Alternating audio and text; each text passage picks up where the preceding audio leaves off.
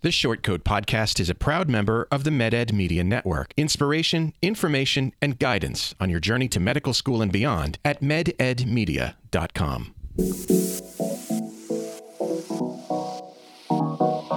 Meandering in the margins of medicine, it's the Short Coat Podcast. Weird news, fresh views, helpful clues, and interviews. By students, for students. Subscribe to our weekly show at theshortcoat.com. Welcome back to The Short Coat, a podcast of the University of Iowa Carver College of Medicine. I'm Dave Etler. It's a beautiful day in medical education. The birds are singing, the bees are buzzing, the phones of the Office of Diversity, Equity, and Inclusion are stridently ringing. Uh, but it's calm here in the SCP studio, thanks to my co hosts, including in the form of ones and zeros. M3 Emma Barr. Hello. Uh, a I don't more, understand the joke though. It's all right. It's a it's an inside joke.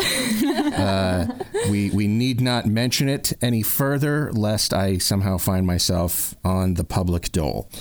Uh, that's all I'll say. Um, uh, uh oh yeah, a more corporeal uh, M2 Bryn Myers is here. Hello. Uh, and Greta Becker is in the flesh today. Hi, guys. She's brought her flesh. Thank you for bringing your flesh. It, but if you sensed additional ones and zeros on today's show, that's because we're joined by Tania Jenkins, assistant professor of sociology at the University of North Carolina Chapel Hill and author of Doctor's Orders The Making of Status Hierarchies in an Elite Profession uh, published by Columbia University Press. Hello, Professor Jenkins. Hi, thank you for having me. Do people address you as Professor Jenkins? They do. Uh, I've been I've been called other things as well, but Professor Jenkins works or Tania works well as well. All right, I'm going to go with Tania because I'm I'm not a I'm not a very professional person, and I I. Uh, we know. Uh, yeah, thank you. thank you. So, um, Tania, our show is named The Short Shortcoat, and it's named that because um, the medical students wear a waist length white coat that they must wear in the clinic. Um, and which some students see as a symbol of their relatively lower position on the status hierarchy that exists in academic medicine uh, than their professors who wear knee length coats. So, you know, I, I, thought it would be good to have you on the show to talk about these status hierarchies and and the sorts of things that you have um, uh, discussed in your book. Uh, you looked at internal medicine residents at two hospitals, uh, Legacy mm-hmm. and Stonewood, uh, which, despite being in the same specialty, experience very different environments and philosophies. So, what spe- specifically were you looking at? Yeah, uh, I was particularly interested in a phenomenon that emerged early on in my fieldwork. Um, I started collecting data at uh, what I call Legacy Community Hospital. It's a, a pseudonym this is a small community hospital. Um, and uh, I initially set out to actually study the practice of pimping. So I was really interested, right, in yeah. um, this practice I had read about, um, and uh, so this is the practice well my- of this. This is the practice of. Uh, sometimes people say it's an acronym for "put in my place," but it's a it's the practice of um, basically asking questions, maybe hostile questions, to uh, medical students and residents in in order to uh, you know eh, ostensibly teach them, but some people think it's to uh, basically reinforce the hierarchy. Yeah, there's definitely a power dynamic behind pimping, right? It's not just your usual t- teaching. It there's there's a oftentimes an impetus towards humiliation in the practice, and so um, I had read about this in other. Um, sorry in in other areas of uh, in other books that I had read, and um, really got interested in trying to observe this for myself. And it was it, as early as my first day in the field at commu- at Legacy Community Hospital that somebody told me, you know, this doesn't really happen here. The kind of pimping you're looking for doesn't really happen here. And so I did what any good researcher should do when um, she goes to the field and doesn't find what she's looking for. I, I promptly freaked out, um, thinking, you know, this is what I was expecting to find. I'm not finding it. And post freak out, it took me, you know, a little bit of time to sort of um, take a step back and ask myself, well, what makes Legacy different than some of these other university hospitals that I had read about? Um, so first, of course, Legacy was a community hospital. Um, it was a smaller hospital. It was affiliated on paper to a medical school that was located out of state. So um, the trainees at this hospital actually had very little contact with attending physicians from their medical school. Um, but it, it, took kind of an embarrassingly long time to dawn on me uh, that there wasn't a single US medical graduate, allopathic medical graduate, on the three year categorical house staff. Hmm. Uh, part of the reason why it took me that long is that I'm originally from Canada. And so, um, so first of all, DOs are not a thing in Canada. I didn't really know what the difference was. Um, and there were a lot of Americans on the house staff, but none of them went to medical school in the United States. So a puzzle started to form for me. Where are all the US grads? Why are none of them here at this small community hospital? And um, I sort of zoomed out even further and realized that, uh, you know, Stonewood University Hospital, um, located in the same general area, had the opposite picture. The house staff was staffed exclusively with US MDs, what I call US MDs. So, what I was looking at in these two hospitals was why there is such segregation between these two programs in terms of the composition of the house staff, and then what the impact of that segregation is on their training um, and their mobility within the profession moving forward after residency. So, what did you? Uh, I don't want to get too too close to the end of the book, but what, what did you what what did you find was the difference? Well, there were a lot of differences uh, between the two programs. Uh, you know, one thing that that these two hospitals prompted me to do was actually take even a, a larger step back and take a look at the broader composition of residency programs across the country. Because um, one of the comments I was getting was, or one of the questions I was facing is, well, how typical are these two hospitals, right? Are they actually quite typical of uh, the broader graduate medical education landscape in the U.S., or are they just kind of two weird uh, one-off cases? Yeah, you happen to pick some weird hospitals. Yeah. Yeah, and you know, of course, that's that's an empirical question, and so um, so with some colleagues, and this was a, a study that we published um, earlier this year in the the Journal of uh, General Internal Medicine. And with some colleagues, we actually collected some data on all 520 five internal medicine residency programs across the country. And we actually found that these two hospitals were quite typical. So, um, nationwide, 37% of all internal medicine um, uh, university based uh, training programs staff 90% or more USMDs. And the nationwide 51% of all community programs staff less than 10% USMDs. Um, so, in fact, what we have is this sort of bimodal distribution of programs um, along the lines of USMD and what I call non-USMD status. And and so I'm I'm grouping. Um, a heterogeneous group of, of trainees to be sure, but I'm grouping international medical graduates, both US citizen and non US citizen, together with DOs um, under the umbrella of non USMDs. And so what I found was that, yeah, no, these two hospitals were not unique in any way. In fact, if I had found a more integrated set of hospitals to study, um, they would have been in, in sort of, they would have been the exceptions. There are only about 16% of training programs across the country that staff more or less equal numbers of USMDs and non-USMDs.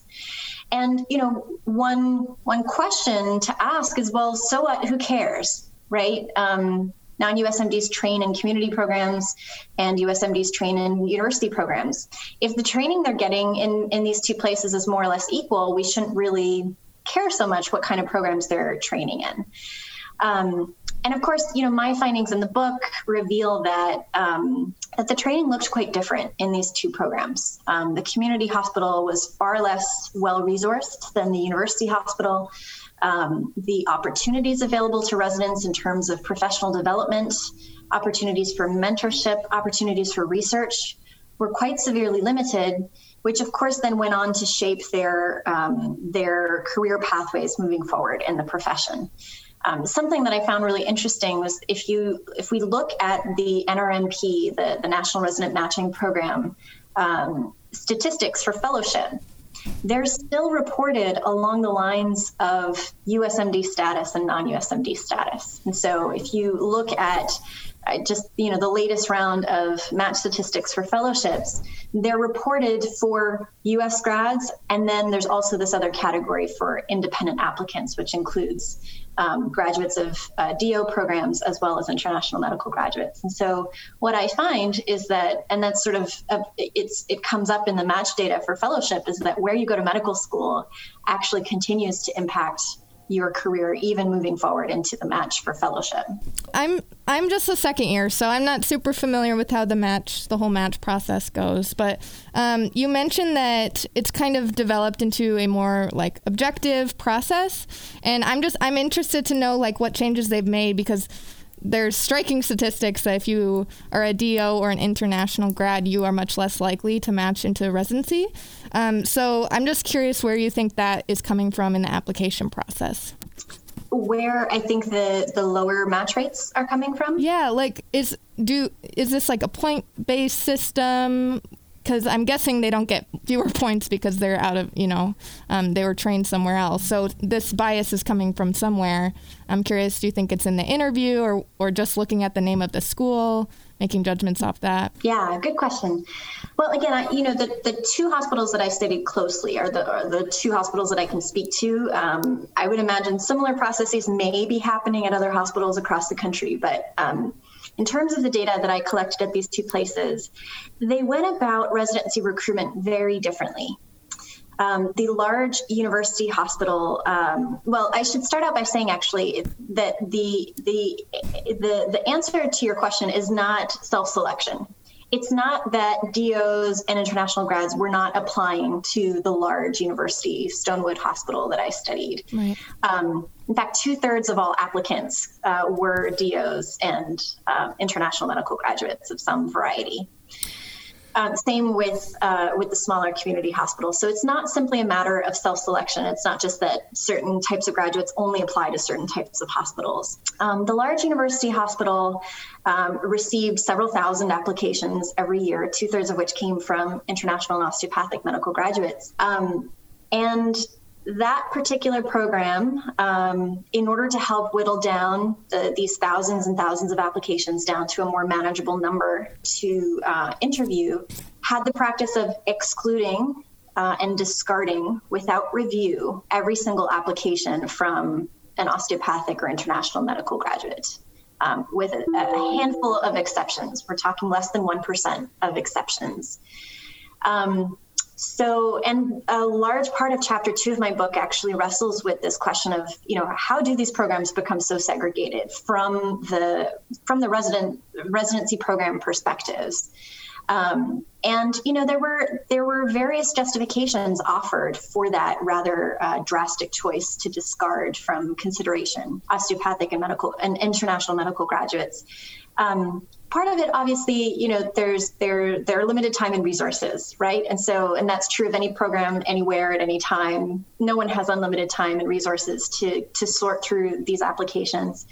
Um, a large part of the, the justification came from um, sort of having more familiarity with US schools and having um, concerns about risk regarding international and osteopathic medical graduates. What was interesting was that the risk was slightly different for these different types of residents, so or, or prospective residents. Um, the concern about recruiting international or U.S. international medical graduates and DOs. So we're talking uh, Caribbean students and osteopathic students. The concern there more had to do with um, concerns about medical knowledge, right? Yeah, we don't um, know what the curriculum is like there. Yeah, it's not. Um, it's not accredited by the AAMC and the various accredited or the LCME and the various accreditation bodies.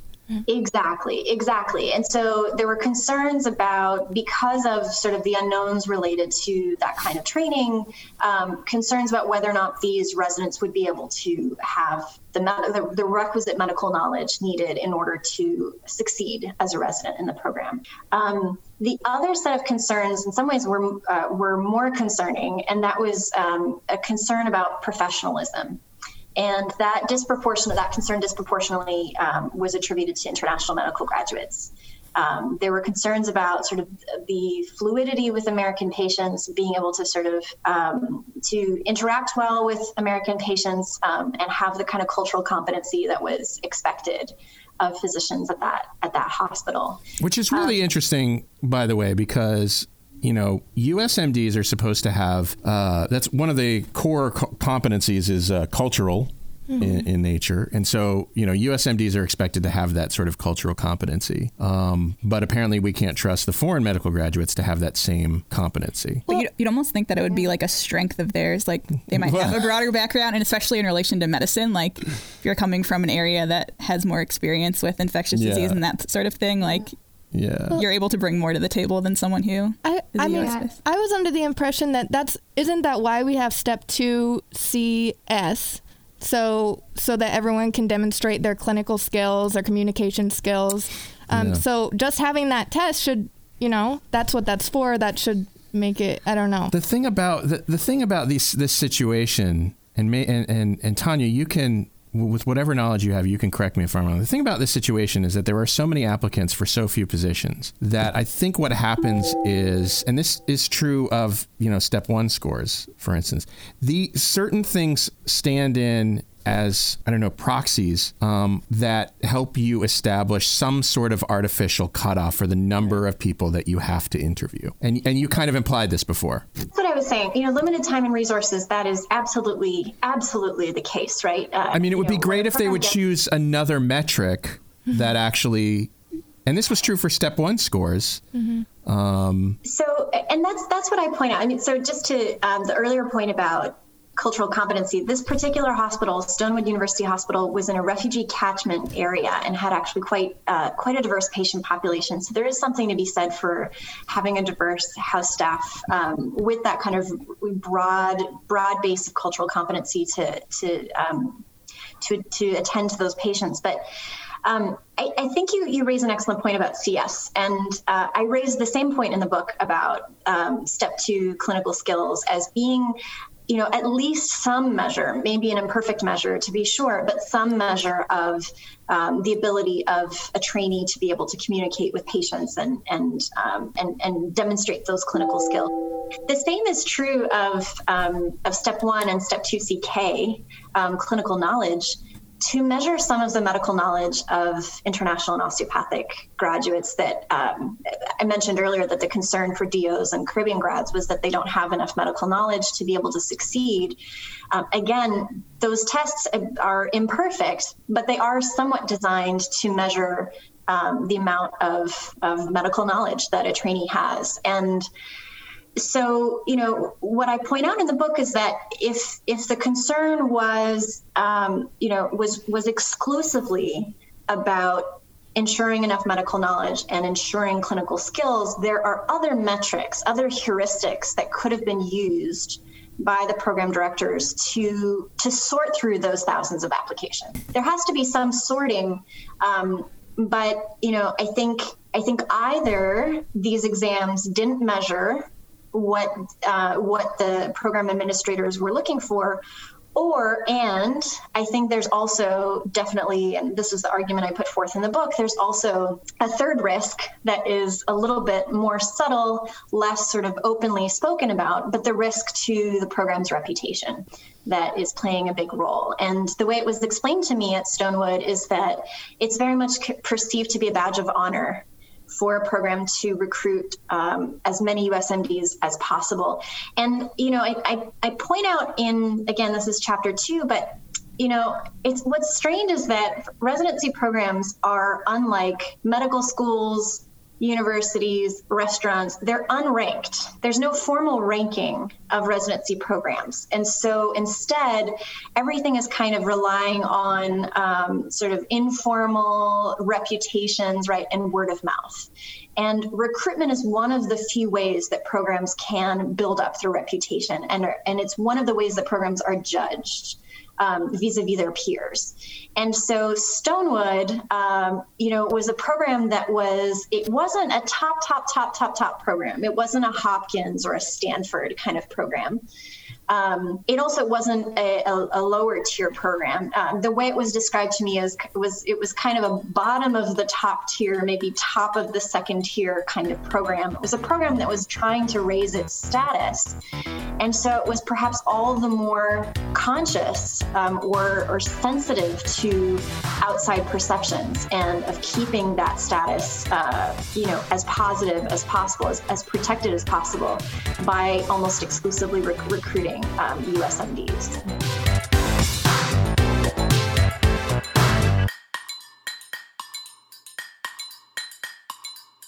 It's interesting you t- you're hearing you talk about recruitment. I had an experience a couple of weeks ago. I'm um, doing my rotations um, in Des Moines, where we can like rotate at five different community hospitals um, and kind of compare our experiences back at the University of Iowa. Um, I was on one rotation and I overheard an attending talking to a resident, and it was like totally an earshot. I wasn't like eavesdropping or something. And they were talking about sure how, you weren't, Emma. you know, Emma. how- Emma, she looks sweet, but she's sneaky.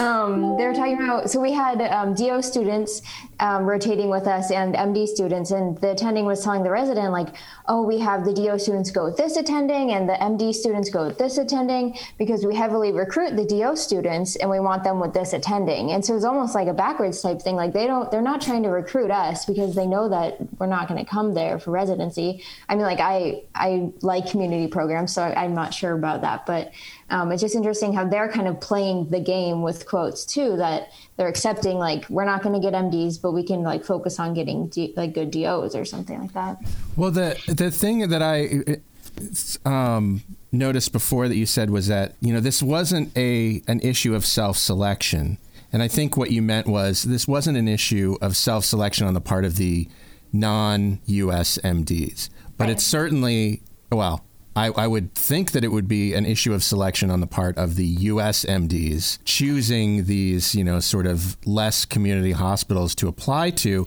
and thus giving those hospitals a, um, you know, th- thus giving those hospitals an out for for having to select uh, non-U.S. MDs. Do you know what I'm saying? Did, did I make myself clear there? I don't know. Yeah, no, yeah, no. So, so that's really interesting. I think it takes me then to the case of Legacy Community Hospital and its recruitment practices. So, to be sure, there were uh, a, a substantial portion of applicants uh, or of, of applications coming from USMDs, and part of that I think has to do with. Um, there have been some some pieces in the the med ed literature recently about this um, you know residency applicant fever right that the number of applications of uh, to residency excuse me per uh, per USMD has risen dramatically over the last Yes. Uh, couple of decades. And so there were USMDs applying to this program. Part of that had to do with the fact that, you know, it was in a, a reasonably desirable location, right? Um, and so, you know, I think, uh, I think you're right that, that there weren't, there were certainly not as many proportion wise applying to, uh, to legacy as there were non-USMDs applying to Stonewood. Um, but the legacy program had a, a, a sort of a tight rope to walk. Um, on the one hand, it too was very aware of its status position in the broader field of residency programs. Um, by all accounts, including from its own residents, uh, it was sort of a firmly a tier three kind of program, a third tier program.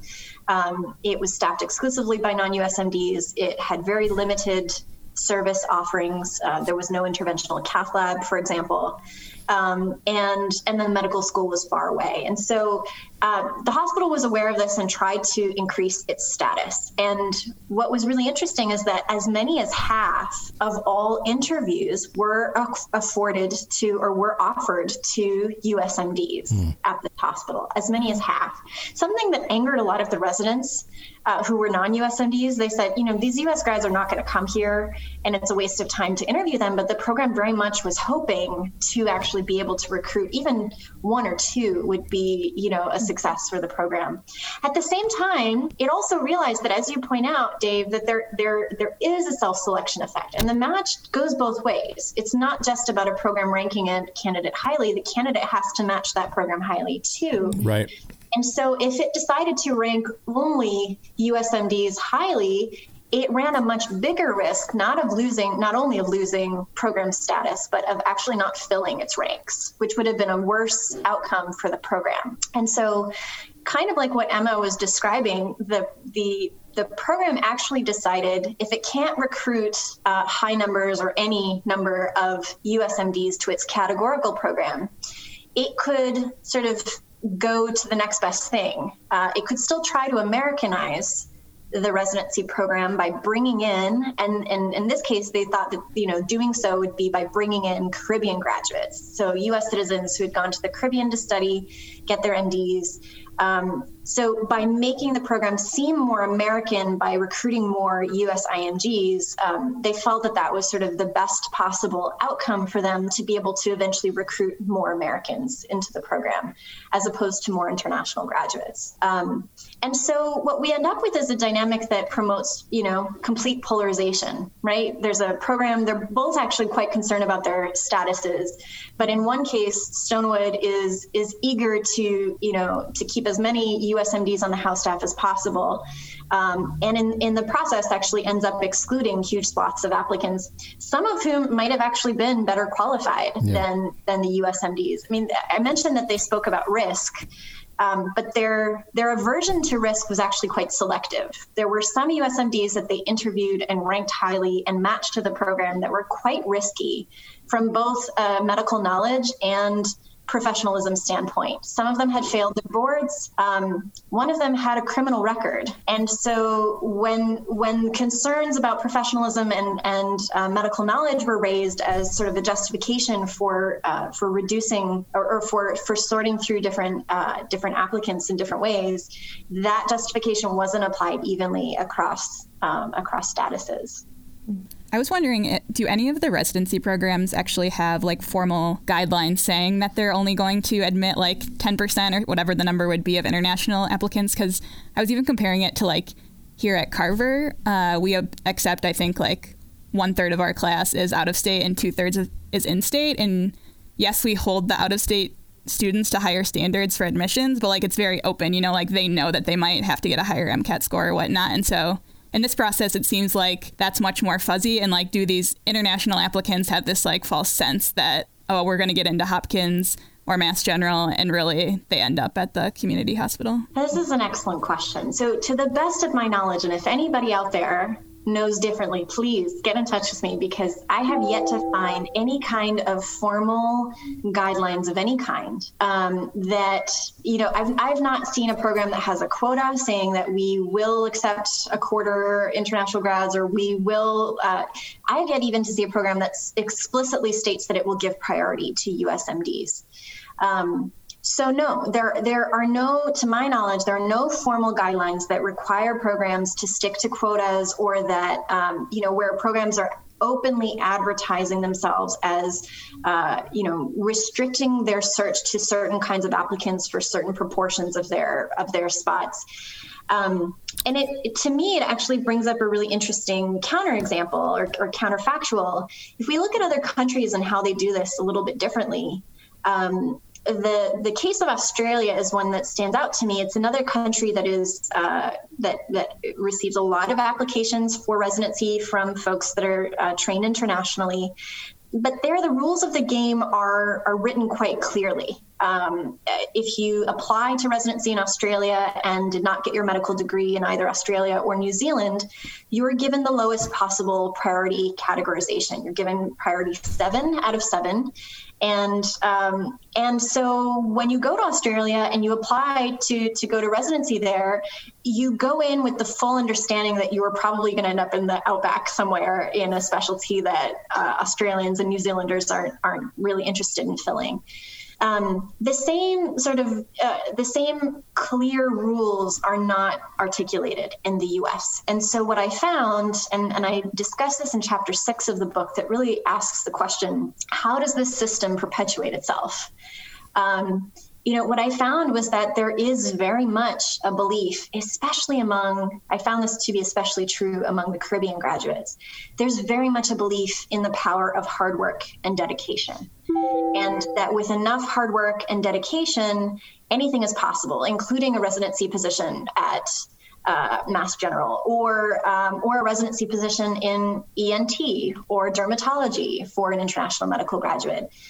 Um, and you know, of course, there's also a sense of it's very unlikely, but there's there's still very much this hope. And the corollary to that I found was that if if a an applicant wasn't able to achieve those types of positions, I had I spoke to several internal medicine residents at uh, Legacy Community Hospital who wanted to go into surgery, who wanted to go into anesthesia, and were not able to exceed to those types of positions. The corollary was if you didn't get it, it's because you didn't work hard enough and you didn't want it enough. And they very much blamed themselves. When in fact, I think, you know, this, it's a very American dream kind of belief. And what I try to do in the book is sort of shed light on some of what sociologists would call the structural factors, right? The system type factors that are very informal, but that actually constrain mobility within the profession quite importantly. I need to take a break because I uh, I need to tell people the people about our Examined Life conference which is going on right now. Um, even as we speak, our 14th annual Examined Life conference has begun and will continue throughout October and November of 2020. All the sessions are virtual. There's 27 presentations on everything from from uh, investigating polio stories to using traditional dance uh, to narrate stories of women in medicine, writing workshops, um, all kinds of stuff. Um, head on over to examinedlifeconference.com. You can design your personal schedule with our a la carte pricing. Most sessions are 15 bucks. Uh, and we also have some really cool longer format workshops uh, you can take advantage of to build your skills and your enjoyment of life. Examinedlifeconference.com uh, is where you can find that. Um, I wanted so so you uh, were kind enough to join uh, Kate DeCherry for a class a few weeks ago. Yeah, and it was great. Yeah, it was a lot of fun. Um, uh, these guys are so awesome. I, you know, like I, I'm going to embarrass you guys, but uh, my feeling about these guys is that they're so thoughtful and so intelligent and so um, engaged, and it's really it's really a lot of fun. Anyway, part of that discussion I wanted to sort of see if we could talk about it here was about the other kinds of hierarchies that exist in medicine. Um, uh, did you? Did, what kinds of hierarchies have you guys, all three of you, all four of you, excuse me, observed um, in your time uh, in medicine and medical education and studying um, medical education? Gosh, we're still well. Greta and I are still in didactic, so I think we we've been shielded from a lot of it. But Emma is right now in her core year, so you'll have to tell us how that's going. I was working with a doctor who he was just saying something like um, NPs or PAs, they're stealing our patients and they're like gaining too much power. And I was just like, Oh, we're going to talk about this in a minute. They ha- they have a similar but like almost the same you know ish role as you. Um, I don't feel like it should be a competition. Like you're both trying to give you know good patient care, and like you may have more training, but it doesn't mean they can't do like other things that you know they are trained to do. well, you have in fact preempted our listener question, which we're going to Oh, get good. to. I was I was gonna say like, isn't this a problem? Is like we don't have enough doctors. We're too busy. We're seeing too many patients per day. Look, and we, you, we we have to save this for the listener question. oh, sorry. You're stealing their thunder. What in the world, Emma? Is it sorry, my I'm fault that I stealing is it my fault that I completely didn't share with you the fact that we had this listener question? Is it my fault? Quite it may be. It may. It absolutely is.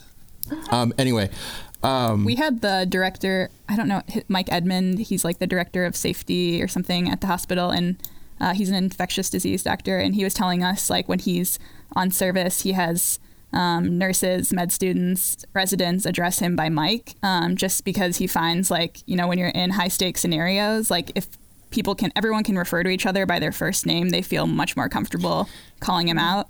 Um, and I, I don't know. I love that. I don't know if it actually ever happens, but I know for me, it would make me feel like so much better if I could be on a first name basis with everyone around me. that's very interesting because the word hierarchy for me carries some pretty strong negative connotations. Do you do you uh, would you agree with that assessment, um, Tania? Yeah, you know, it's funny. I mean, as someone who studies hierarchies, I think they're not inherently evil. Um, I- you know, I think I think it's the sort of thing where in in certain cases, right, there's a for, you know sometimes there are formal hierarchies that are designed to either break up tasks, right, and and really constitute a division of labor kind of hierarchy.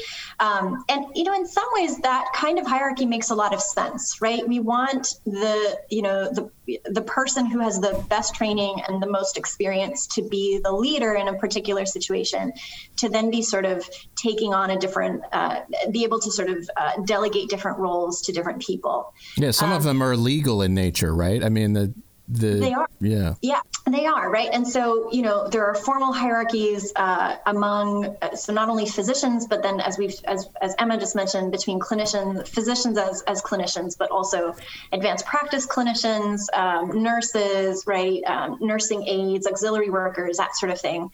Um, and again, I think that they serve a purpose. I think um, I think where hierarchy can become problematic is that there are always power dynamics involved in a hierarchy by definition, right? Power flows from top to bottom by definition in a hierarchy and and sometimes that is like you said legally sanctioned and makes a lot of sense. And other times it's more arbitrary and can lead to power imbalances and eventually discrimination and subordination. Do you remember so we talked about the chair hierarchy in um, in the class? We did talk about yeah, we talked about an example of a an informal hierarchy in in medicine during Kate's class, um, but the chair hierarchy. So, uh, you know, I don't know how many of you uh, in the audience or, or as students, right, have uh, been on rounds or have been observing and definitely it's the highest rank in the room that gets the chair. Um, and usually it's the the medical student who gets you know no chair because there's none left. Um, i can assure you that the hospital ethnographer comes after the medical student in that hierarchy.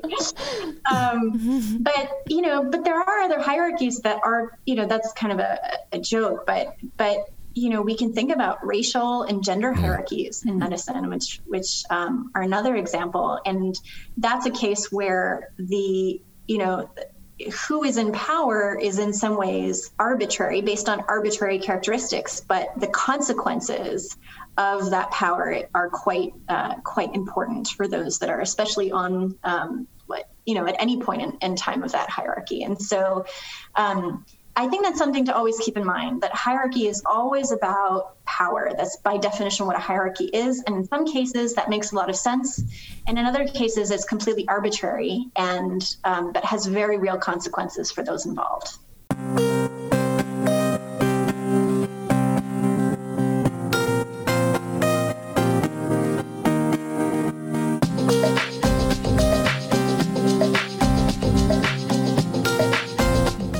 Well, then let's uh, let's address that listener question um, because it sort of gets to some of that the things that we talked about. The the listener asked to be anonymous, so I will refer to as uh, Glistener Rump Glisten Rumpybottom, just because I can.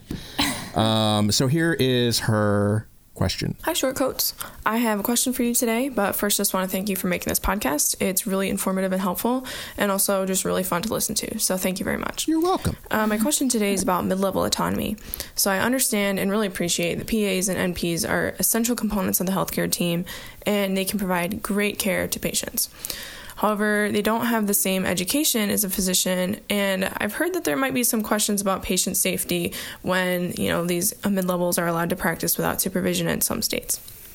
I'm curious to hear what you think about PAs and NPs having increasingly more autonomy in medicine, what you think that means for future physicians, and more generally, what that means for healthcare as a whole. Thanks so much. Thank you for uh, sending in your, your question. Um, what do we think about this? I think Emma started to think about this already.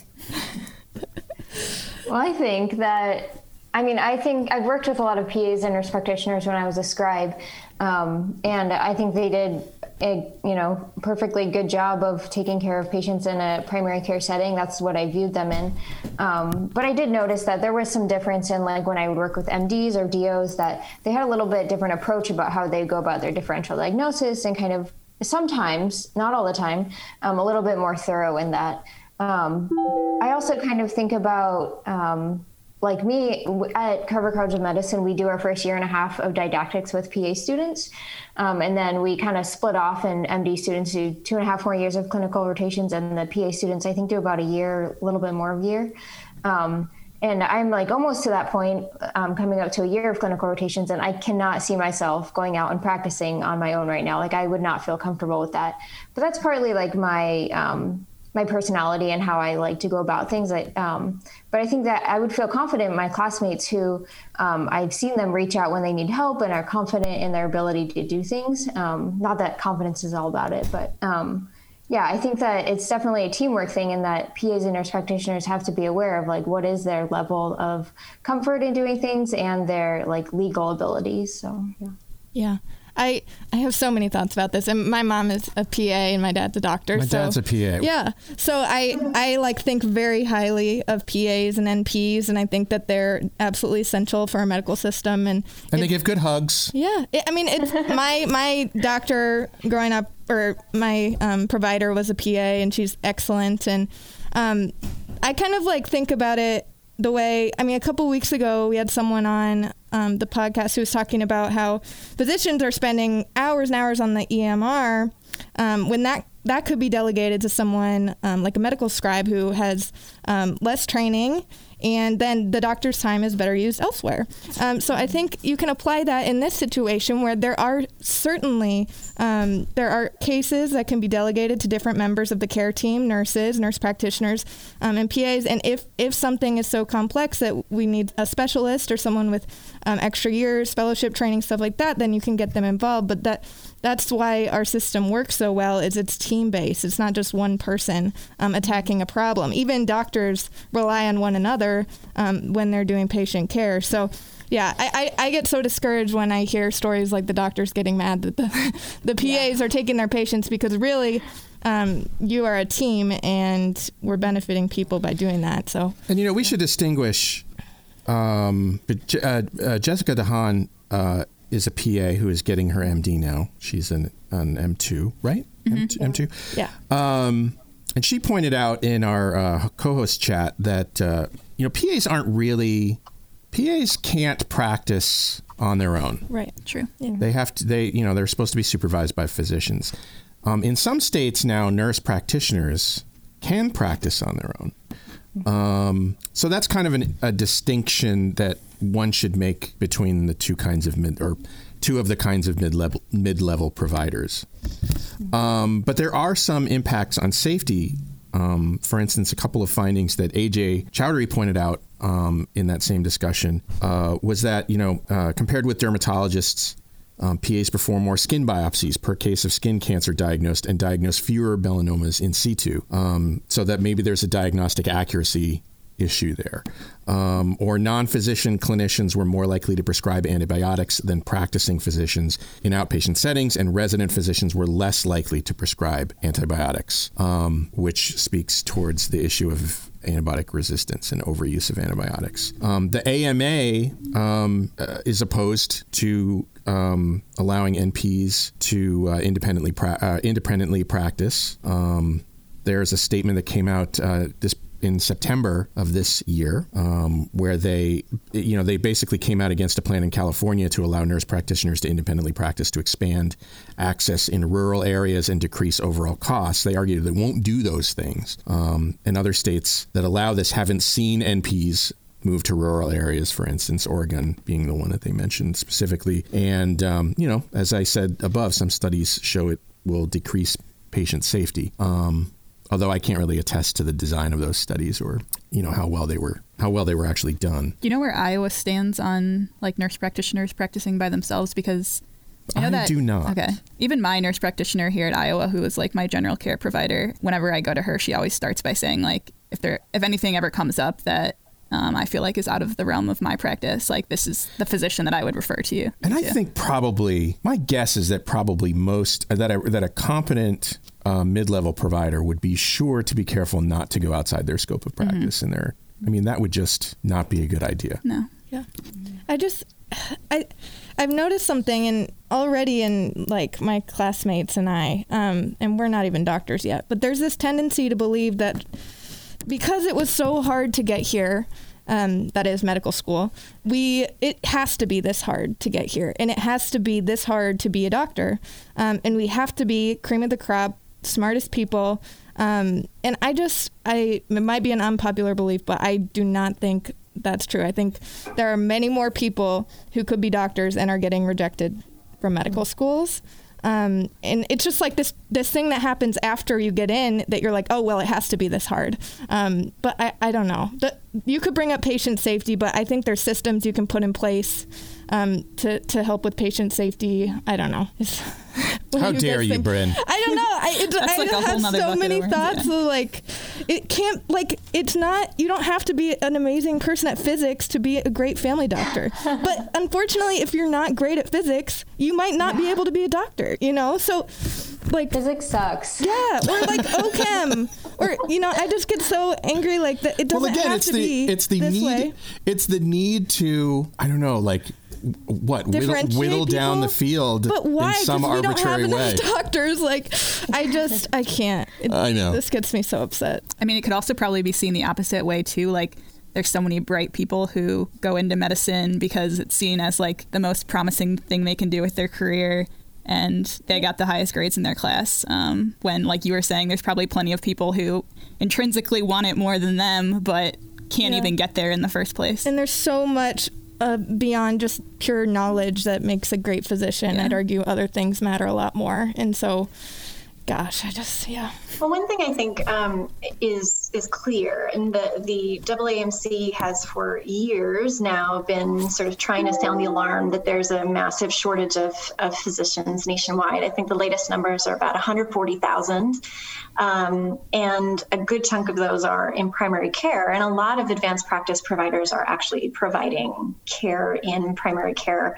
which is an area that we not only don't have enough physicians in, but that I mean, I think this speaks a little bit to what you were saying earlier that that I mean, just uh, there isn't a huge demand, especially among USMDs, to enter into those fields. Yeah, um, and there's also there's also the the the conflict between you know what we say we want and what we actually see, you know, what we actually do. For instance, oh, we want more doctors, we want more primary care providers.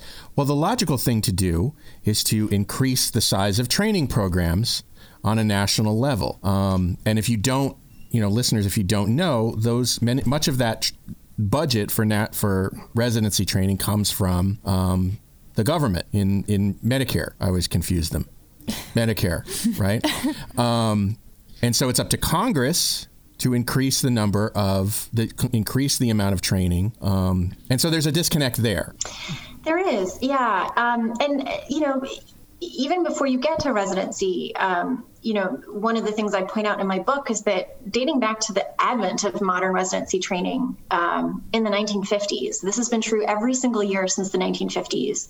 The number of USMDs graduating from U.S. allopathic medical schools vastly is lower than the number of residency positions available. I, did, I didn't know it went back that far. Across the board since 1950, there's been anywhere between 25 and 40 percent more residency positions than there are U.S. grads. So, mm. if we look at just 2020 match statistics, there were about 4,100 USMDs that applied to internal medicine, for example, to fill 8,600 positions. If every single one of them had matched, of course, there are DOs as well that are not included in those numbers, but there would still be positions left over. And so um, this is actually something I've, I've touched on in a, a different article, but um, I look at this puzzle of how is it that since the 1950s, the US medical profession has so vastly underproduced or undershot the number of physicians needed to fill residency positions. And I think part of it has to do with a kind of degree rationing, right? A kind of actually underproducing physicians to keep them special and rare and in high mm. demand. Um, which it sounds like a conspiracy theory. not a conspiracy, not at all. No, um, I'm, I'm, kidding. Um, well, I mean, you know, the, the AMA coming out and saying, you know, we don't want nurse practitioners to be to be able to do the same things we we are. I mean, it kind of makes sense for them to do that. They are the body that is responsible for protecting the interests of um, MDs, basically, right? Right. Yeah, uh, the professional um, body. Yeah. Mm-hmm. And they know that they have these international uh, applicants that they can slot into these lower level spots, which is circling back to what we've been discussing. Wow. Exactly. Um, yeah, uh, Glisten's use of the phrase "future of physicians" I think is striking um, because it it makes me think there is a concern there that physicians might in some way be diminished um, if mid levels are allowed to flourish. That it's a zero sum game um, in that sense. And you know, if that is her, her, concern, I don't know if that's her actual, if that's her real personal concern, but um, to the extent that that is a concern for physicians, um, I I think as Bryn implied, I don't think I don't think it's a zero sum game at this point. But um, it's it's awfully tough when politi- politicians and the people with the power of the purse aren't paying attention to the problem, as they don't seem to be. So, so when we're looking at a question like this, like like uh, Glisten's question. Um, how are we to how would you as a sociologist determine whether discussion is really about things like safety and the patient experience or if it's motivated by this uh, concern for territorialism and hierarchy it's a good question, and, I I don't think it's a black and white issue. I think the same, you know, the two two things can be true at the same time. There may well be concerns about patient safety. I'm not I'm not up on that data, and I'm sure it exists, and I'm sure there are people that are um, paying close attention to those data trends and, and will continue to. Um, in some ways, it's an empirical question, right? Uh, that's an, that part of it is an empirical question. Are there safety trends that we ought to be paying attention to? Um, there may well be, and there may also be concerns about protecting the broader profession. And I think it reminds me of the same kinds of concerns that I heard in my fieldwork about the ability for international medical graduates to provide as good care as USMDs. And uh, that data has been produced and has been uh, unequivocal since the 1960s. There have been large and small studies since the 1960s that find that international medical graduates perform as well or actually outperform USMDs when it comes to patient outcomes. There was a very large study that came out of um, Harvard, I want to say it was in 2017 or 2018, in um, the British Medical Journal that looked at um, big Medicare data. So it was a big data study with 1.2 million cases or something like that, and they the study compared hospitalists um, and their patient outcomes, and found that international medical graduates actually had better patient outcomes mm-hmm. on average than USMDs. So you know, in in this case, it isn't actually a question of are USMDs better than or worse. Or, you know, are are international grads worse than USMDs? The data doesn't bear that out, and so that's where I think there's actually quite a lot of evidence of concern for protecting the inner core of the U.S. medical profession that is constituted by USMDs. Um, I think when it comes to to parsing out the question with mid-level providers, you'd have to look at the data, and even if there is data to show that there are patient concerns um, it still does not sort of uh, mean that there aren't also concerns about protecting the inner core of the profession, which, by the way, I mean, those efforts have existed as long as the profession itself has existed, mm-hmm. right? Um, the AMA as a body, uh, you know, uh, representing the medical profession has been very effective at securing a monopoly over um, the provision of medical services, and it's a legal monopoly. We talked about legal hierarchies a moment ago.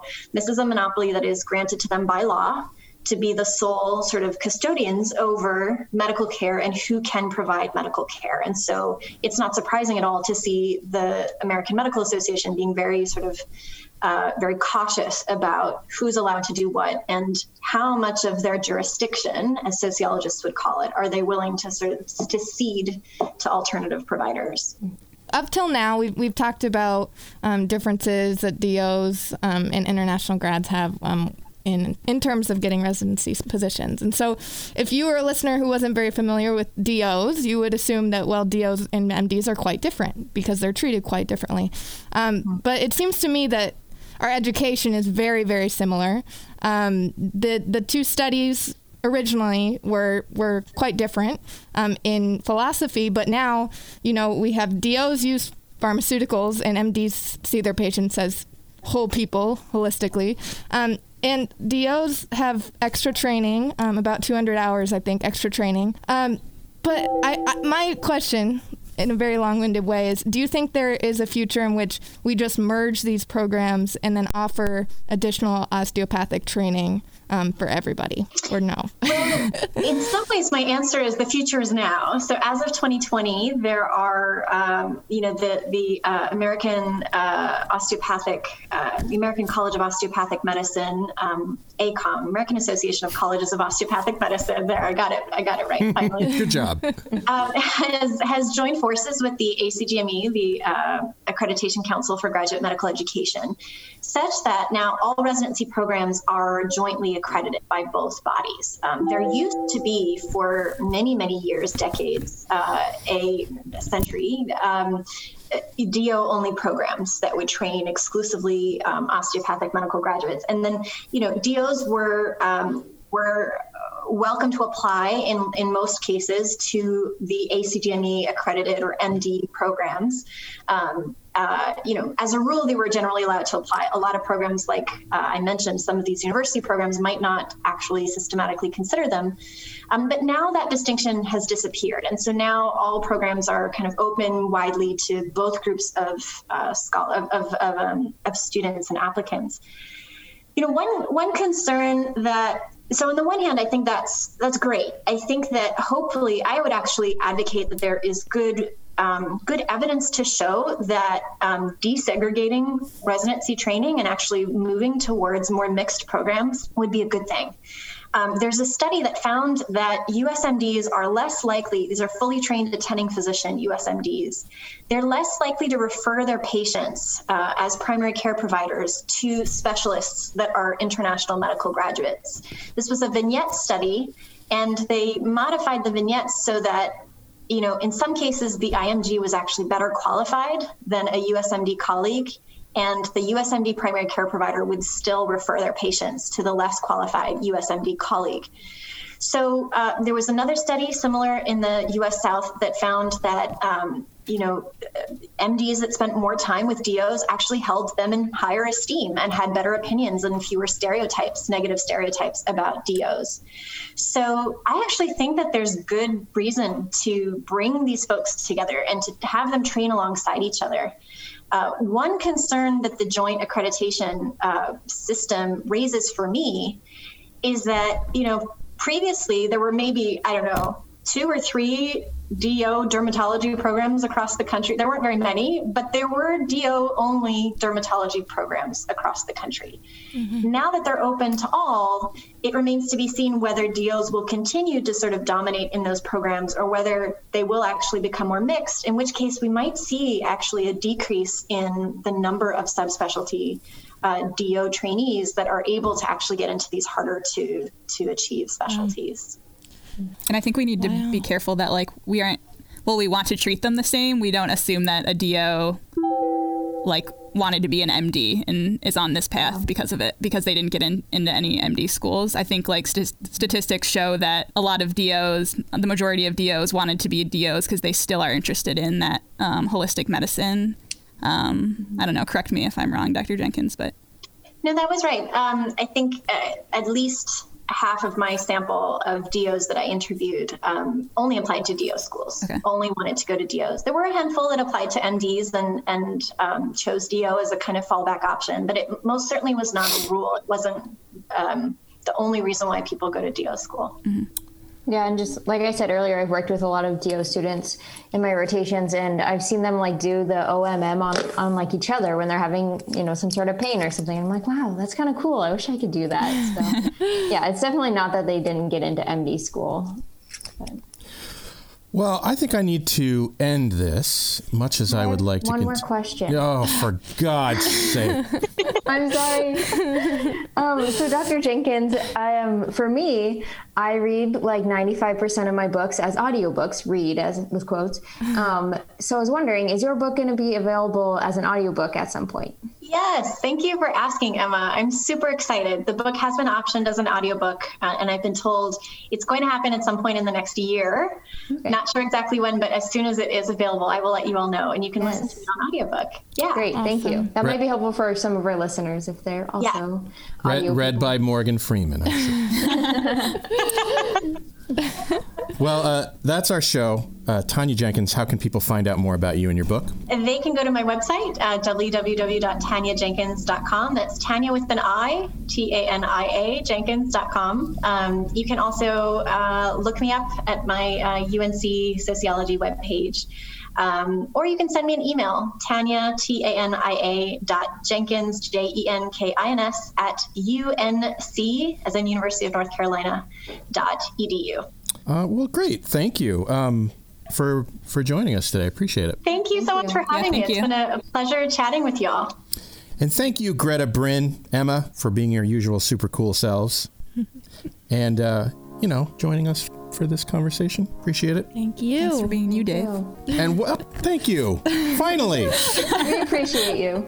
And what kind of host would I be if I didn't thank you, Shortcoats, for making us a part of your week? If you're new here and you like what you heard today, subscribe to our show wherever fine podcasts are available. I remind you that your questions are vital to the show because they mean uh, it can be what you want it to be about. Be like uh, Glissom Rumplebottom or whatever I called her. Uh, and send your questions or comments to the shortcoats at gmail.com or you can leave a message at 347 short CT. We'll talk about it on the show. While your podcast app is open, we hope you'll be the kind of listener we've always been grateful for. Give us some stars and a review to let us know if we're doing this podcast thing correctly. Thank you. Uh, the show is made possible by a generous donation by Carver College of Medicine student government and ongoing support from the Writing and Humanities program. Our music is by Dr. Vox and Catmosphere. Talk to you in one week.